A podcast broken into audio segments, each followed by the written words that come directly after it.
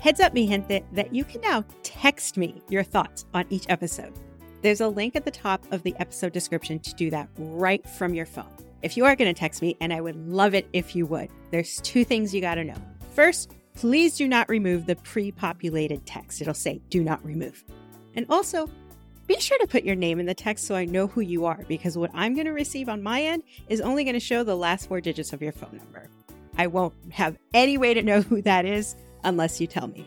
But I really do want to hear from you and what you have to say about the show. I'll even read some of your responses on a future episode. So check out that link in the description. Also, don't forget that it's Non Mom May over on Instagram. It's a celebration that brings you a daily prompt for you to engage in, like what's the worst date you've ever been on? Plus, a different non mom to follow every day in May. Search out the hashtag non mom May on Instagram or simply follow me at Paulette Erato. Yep, it's just my name, at Paulette Erato over on Instagram. Of course, all of this is also in the show notes. Now, let's go start the show. Hola, y welcome to the Maker Muse podcast, the place where child free, Spanglish speaking mujeres fuertes are inspired to find their confidence through creativity. I'm Paulette Erato, the Maker Muse. And before we get too deep into this episode, I gotta let you know that season one is wrapping up real soon. This is episode 10, so there's still two more to come before the season's over. And I wanted to thank you for hanging out with me all this time. You're all so funny with your comments, and the feedback has just made this a lot of fun. So thank you. Back to the topic at hand. What are some universal truths we can find in weightlifting? This is actually how we're going to close out season one because this is part one of a three parter. It turns out the list was a lot longer than I expected, which is great because you know how I love using exercise metaphors here on the podcast. So buckle up because today you're in for an entire episode relating weightlifting to the maker mindset. Yay!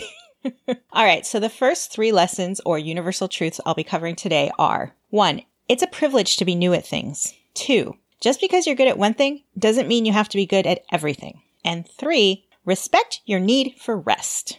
All right. Our first universal truth is that being new is a privilege. But another truth about the gym, weightlifting, and life is that we are all, to one extent or another, intimidated by new things. This is normal. I wasn't comfortable the first time I went to the gym, the first time I went into a weight room. It looked like everyone knew what they were doing, and it felt like if I did something wrong, the gym police were going to come kick me out, or at least, you know, make fun of me. That's a familiar feeling, right? You probably have a similar experience you could share, if not at the gym, then maybe walking into your first job, or changing schools and not knowing anyone, or insert your situation here. But what most of us get wrong about being new is that we don't realize it's a gift.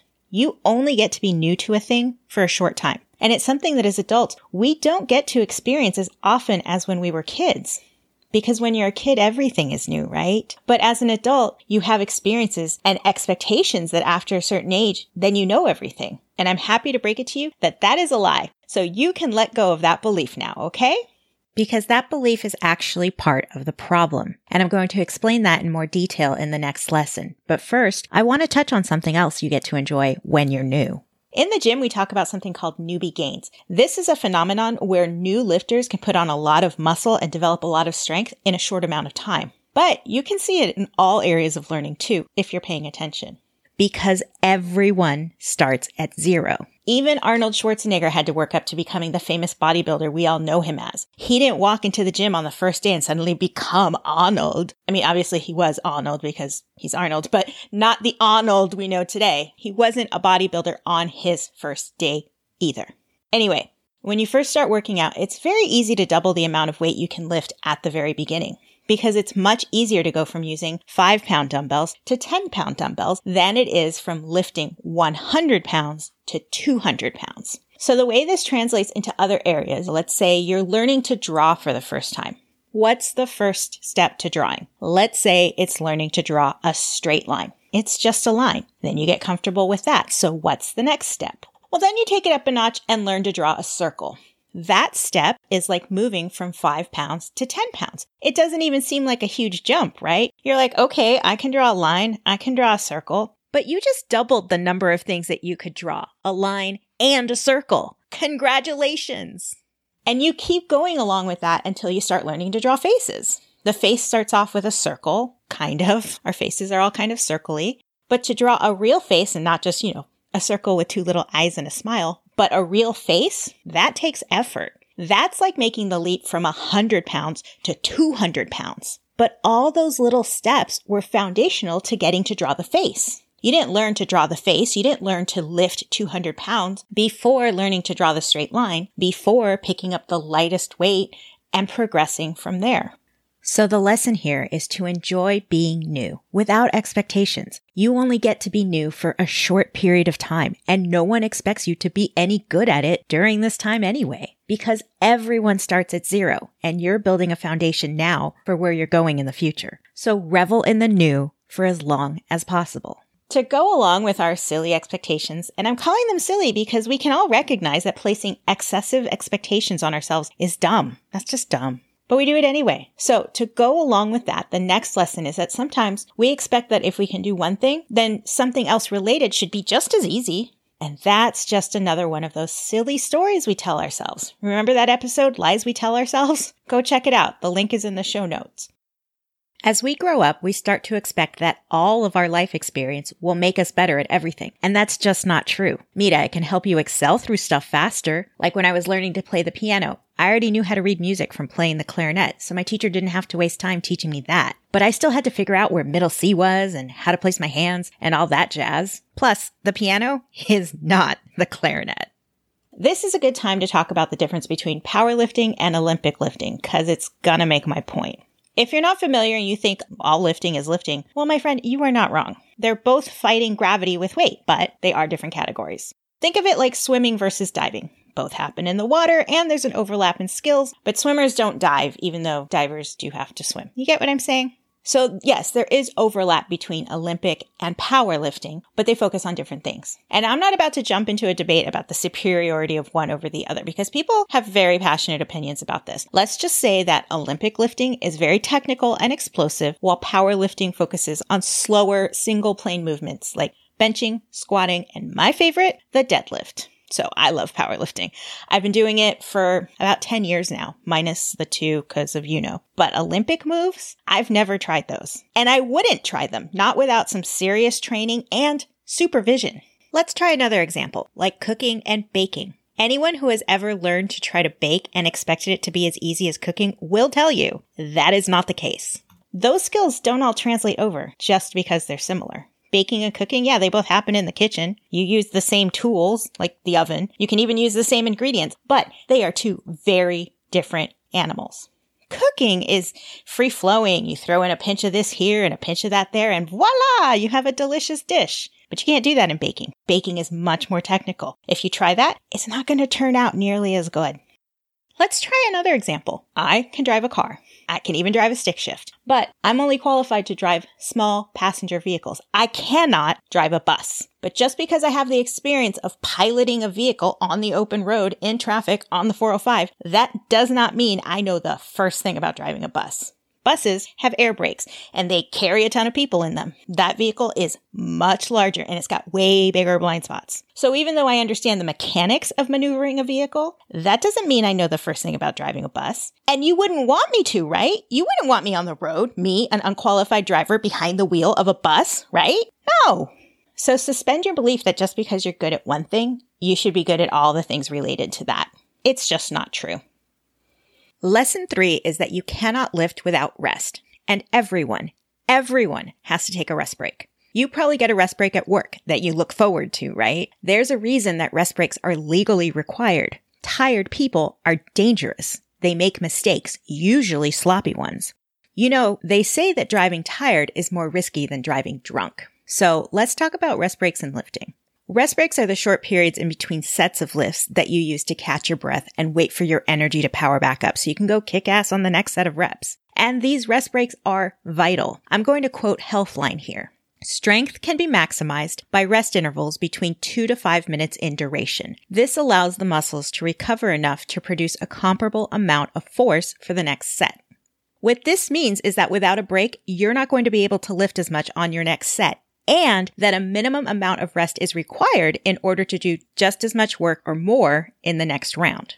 But all too often, this break or this pause is something we don't allow for ourselves in daily life. How many people do you know who work through their weekends or make themselves available to their teams when they're on vacation, if they even take their vacations? This grind, grind, grind mentality that too many people have is fucked up. Yeah, we grind in the gym, but we sure as hell take our rest breaks too. So why don't we do this in real life? It makes total sense that when you exhaust yourself physically at the gym, you need a break. So why don't we do the same when we're mentally or emotionally drained too?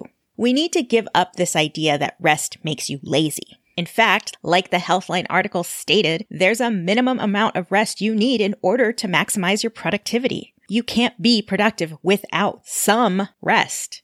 So let's go back to talking about lifting for a minute. You know how I love me some deadlifts. If you've never seen one, it's when there's a big barbell on the ground, you bend over, grab it, and stand up. It's the same movement as if you're picking a box up off the ground. When they say that you have to lift with your legs and not with your back, that is exactly what the deadlift teaches you. My current personal record for this is 260 pounds for reps, which I set two years ago. I haven't done a lot of lifting in the past two years because of the, you know, so when I set that PR, as most of us do when we're giving everything we've got, I exhausted all of my energy in making that lift and I gave it everything I had in that moment. Could I have done that if I hadn't taken my two to five minute rest break? Probably not. So why do we continue to grind ourselves down in other areas of our lives without regularly scheduling in some downtime? They do it for computers and whatnot. How often do you get a message from your bank or from some other service that they're going to be down for maintenance on such and such days? If machines get a break, why can't you? Let me put this another way. You can't continue to paint a portrait if you're out of paint, right? You can't make a peanut butter and jelly sandwich if you're out of peanut butter. This makes sense, right? So you can't exhaust your energy and expect to be able to continue doing the thing, whether it's lifting or teaching or whatever, after it's all gone rest is important. And get out of here with the idea that rest is earned. No, it's required. And not just in between lifts, but rest days exist for a reason. Your muscles need rest. They need time to repair the damage they endured while you were forcing them to grow outside your comfort zone. If you keep working them and they don't get time to rest, they will break down. You will break down. And there aren't as many spare replacement parts for humans as there are for, say, cars or computers. You can't just swap out a dead battery in a human being like we can for a car or a remote control. So if you want to keep yourself and your muscles healthy, you gotta give them a breather. So we've established that rest is necessary for obvious reasons, but here's a not so obvious one. Pausing gives us time to think too. And this is a necessary skill no matter the situation. As humans, we have a fight, flight, freeze response that can be activated anytime we're surprised or scared or tired. So learning to pause and assess the situation properly is an invaluable skill. Learning how not to react immediately, especially from a place of fear, is essential. And it'll keep your central nervous system from shorting out, like if you were constantly triggering it with a fight or flight response. Finally, another reason rest breaks are so important is that they give you time to concentrate on the next set. Especially when you're going in for a new personal record, you need to be in the mindset that you can do it. I have spent many a rest break visualizing what that next lift will look like, how the bar is going to feel in my hands, how it's going to feel as I'm lifting it up. I think about it both in my body, like I'm imagining myself doing it, and also as if I'm watching it on my phone. So like it's happening outside my body, like a movie. And I do watch it on my phone. If I recorded the previous set, then I can watch that video to not only prove to my brain that, hi, I'm capable of this, but also to like check my form, make sure it looks good before I go adding more weight to it. And that visualization part also leads to the next weightlifting life lesson, which we will get to in the next episode. So let's recap. The first three universal truths of weightlifting are one, it is a privilege to be new at things because newbie gains are real. Two, just because you're good at X does not mean you have to be good at Y, so stop putting those silly expectations on yourself. And three, respect your need for rest. Next time, I'll continue the list of a few more universal truths we can get from weightlifting. In the meantime, feel free to share your thoughts with me. As always, I welcome you to email me or DM me on Instagram. You can find the links for this in the show notes, always. And I'd love to hear from you. In the meantime, stay hydrated, and that's a burrito. Thanks for listening to the Maker Muse podcast. I'd love it if we could make this a regular thing between you and me. So please subscribe to the podcast and tell all of your family and friends about it. and I'd really appreciate it if you could rate and review it wherever you're listening to this right now. Hasta la próxima!